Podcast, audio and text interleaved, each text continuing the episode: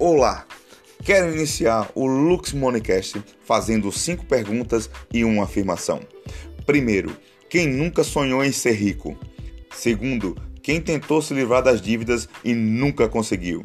Terceiro, e quem nunca ouviu falar sobre a bolsa de valores? Quarto, e quem ouviu e ficou morrendo de medo de perder dinheiro na bolsa? Quinto, e quem quer se aposentar precocemente investindo na bolsa?